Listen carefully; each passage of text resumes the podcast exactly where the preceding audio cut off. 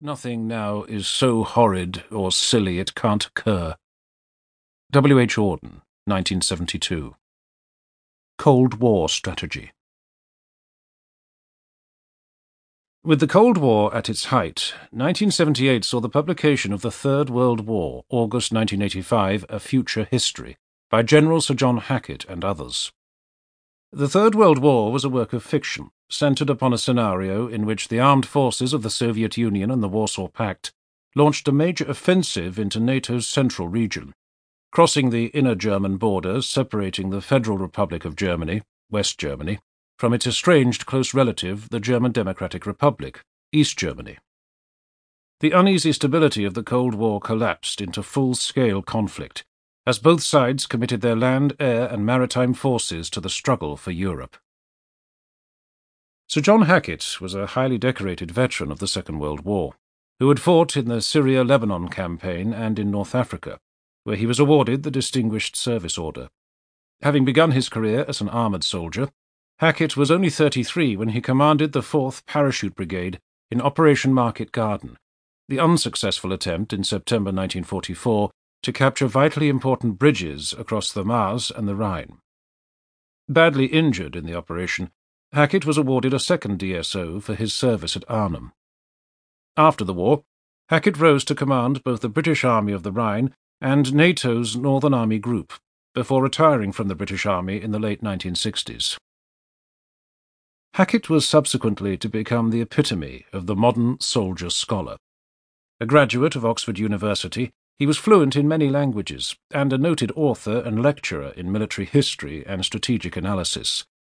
He concluded his academic career as principal of King's College London from 1968 to 1975. Known for the sharpness of his intellect as much as his physical courage, Hackett was a man of trenchant opinions concerning national strategy and defence.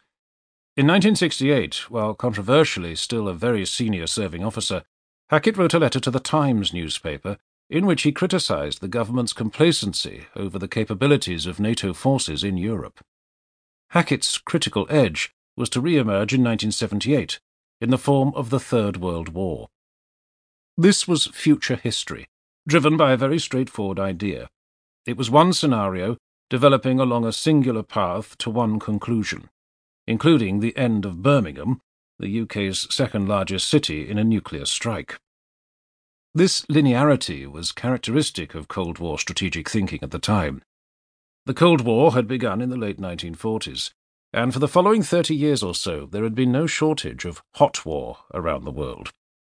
But none of these conflicts captured the Cold War strategic imagination, of which the core concern was the outbreak of war along the European Central Front, as it was known throughout the middle decades of the 20th century, leading to the use of nuclear weapons between East and West. The Third World War captured both the public imagination and that of Cold War politico-military experts. The book achieved popular and critical success in the United Kingdom, and it was serialized in several newspapers in the United States. The success of the Third World War was attributable in part to Hackett's reputation and in part to the convictions underpinning Cold War strategic thinking. The book also drew heavily upon the perceived certainties of recent history, conveying as it did that at some point international insecurity would probably lead to major war, the conduct of which would probably be fought, initially at least, along the lines of the Second World War in Europe.